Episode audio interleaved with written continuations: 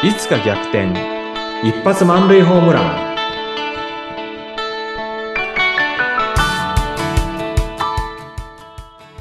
皆さんこんにちは。合同会社東きみなり事務所代表社員の東きみなりです。こんにちは、インタビュアーの山口智子です。えー、さて、東さん、コーチングについて、えーいろいろと最近はお話を伺っていますが、はい。あのぜひですね、今日は、そもそも東さんがコーチングに出会ったきっかけ、まあ、やろうと思ったきっかけ、そのあたりの最初の部分をぜひ改めて聞きたいんですけれども。はい。えっといつだったかなってもうかなり記憶があやふやになってるんですけども私の知人であの研修講師をやってる方がいらっしゃったんですけど、その方がコーチングの話をもう20年ぐらい前ですかね、うん。していたのを覚えてるんですよ。で、コーチングっていうのがあるっていう風なのを聞いて、で、コーチっていうと、なんか野球のコーチだとか、なんかこう厳しい指導をするようなイメージがあって、えーそんなの受けたくないなっていう風に思った記憶があるんですよね。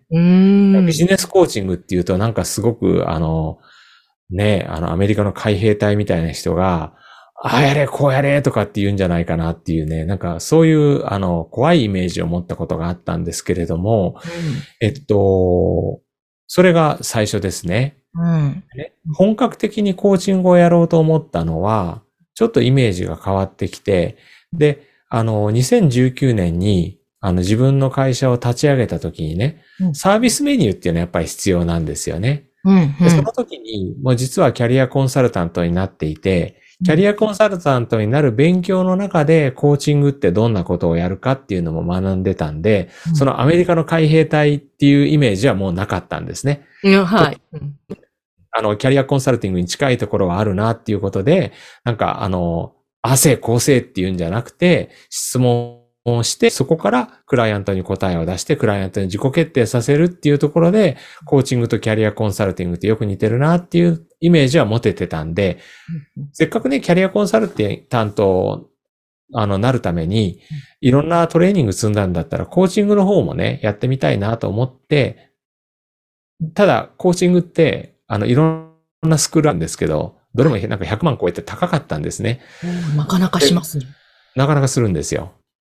なので、一番安いとこ探そうって思って、ネットで調べたら、なんかすごく5万か10万で取れるところがあったんで、ここにしようと思って、で、そこで、あの、勉強したんですね。もうそこはね、あの、スクールじゃなくて自分でこう送られてきたテキストを見て、まあ勉強するところだったんですけれども、ですごくね、良かったんですよ。うん。あの、毎年ね、年会費で、なんか年会費があって、それが高くて、うん私全然そこで学んだけど仕事が取れなかったんで、年会費だけこの高いの払うのはちょっと無理だなと思って、そこを抜けて、コーチングってしばらく封印してたんですけれども、うん。あの、一昨年、私がすごく尊敬しているね、私をディスクの道に、あの、誘ってくれた方が、コーチングを勉強し始めましたよっていうふうに教えてくださって、はい。それでもうその方の言うことだったらな、絶対間違いないと思ってですね、うん。その方がいる、あの、TCA、東京コーチング協会っていうところに私もあの勉強しに行くことにして、まあ、うんズームなんですけれども、はい。そこから、あの、勉強し始めたら、やっぱり内容が素晴らしかった。うん。そこからですね、へえ。え、これは内容が素晴らしかったっていうのは、どの辺にこう、お、いいなって思ったところが一番あったんですか？あの、わ私他のね、コーチングスクールのことっていうのはわからないんですけれども、あの、コーチング、東京コーチング協会の内容っていうのは、あの、非常にね、アカデミックっていうか、あ、の、いろんなその、まあ、キャリアの専門家、学者さんが、こう提唱しているね、いろんな理論だとか、理論的な裏付けっていうのが、はっきりとしているんで、うんなん、か、あの、個人の経験則に基づいたことでの教えじゃなくて、あの、アメリカのキャリア、有名なキャリア学者だとか、発達理論のこの人が出しているこの理論のようにっていうふうに、理論的な裏付けがどこにでもこう必ず入ってるんで、あの、信頼性が高いんですね。なので、やってみて、納得性も高いし、再現性もある。うんうんうん。そういうところで、ここいいなっていうふうにですね、うん思えてる理由ですね。はい。それで学んでみて、うんいかがでしたか？実際、まあ、お仕事でも使ってみて。うん。あの、簡単じゃないですよ。簡単じゃないんですけれども、あの、失敗しながらね、あの、やってみて、みる中で、やっぱり失敗から学ぶっていうのはすごく大きくて、うん。あ今日のコーチングセッションっていうのは、こういう風なところがいまいちだったなっていうと、なんでいまいちだったんだろうかっていうんでテキスト見直したら、あ、ちょっとここのところコーチとして踏み込みすぎてたなとか、もっとここはこういうふうに聞くべきだったとかうん、ここのとこでクライアントがこんなこと言ってたのに私それ見逃してたなとか、うん。そういったことがありって、その中から学ぶっていうんですかね。やってみて、うまくいったところはすごく嬉しいし、うまくいかなかったらなんでうまくいかなかったかっていうのをテキストに戻って検証して、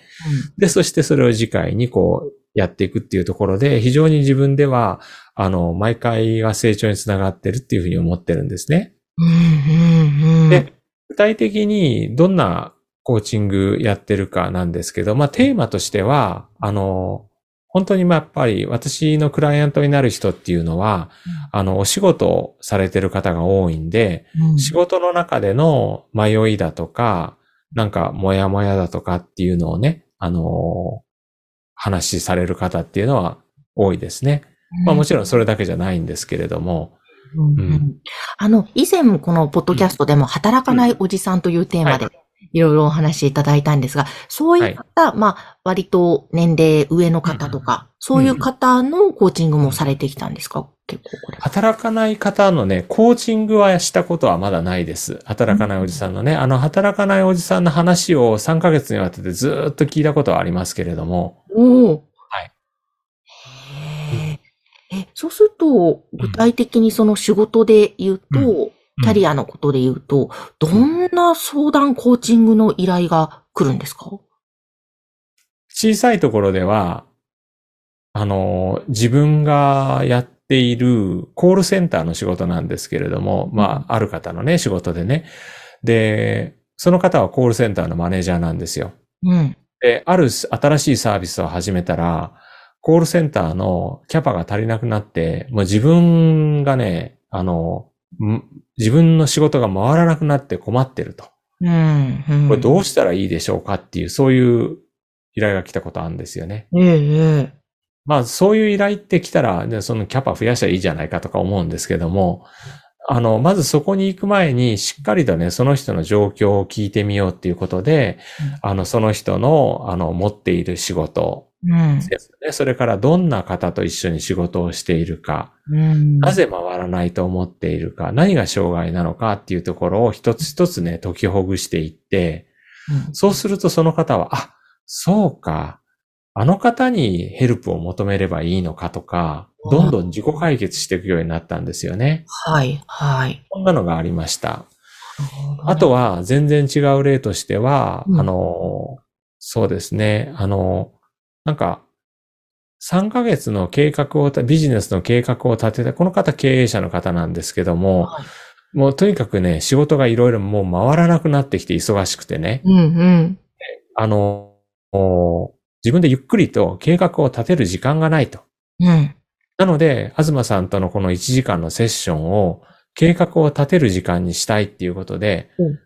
私の方から、じゃあね、あの、まあ、K さんって方なんですけども、K さんね、あの、K さんは3ヶ月後に何が達成できてたらいいですかっていうところから、まあ、ゴールのところから解きほぐしていって、そして、あの、大事なことって何でしょうか？だとか、価値観の話だとか、うん。まあ、まあちょっとね、あの実際のコーチングの内容には触れられないんで、ちょっととっちらかった説明しますけれども、うん。そういったことをお聞きしていって、だんだん考えを整理して、まあ1時間のセッション終わった時には、うん。あの大事な柱っていうのが5本出てきて、その柱に紐づいたそれぞれのアクションっていうのが、あの、何月何日っていうその締め切り付きで全部出てきたっていうのがあって、とっても喜ばれましたね。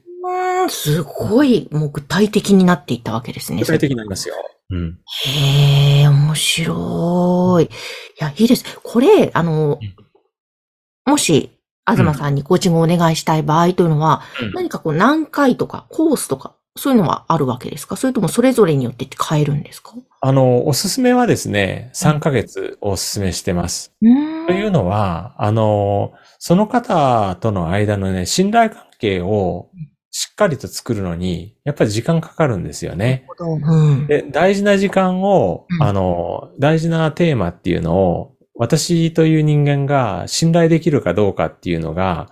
ね、わかるまで、やっぱそれなりに時間かかるし、呼吸の合わせ方だとかっていうところもあるしうん、私自身がその方に対して、あの、フランクな心を開いた状態で、あの、話せるようになるまで、まあ、やっぱり何ヶ月、何週間もかかんないですけれども、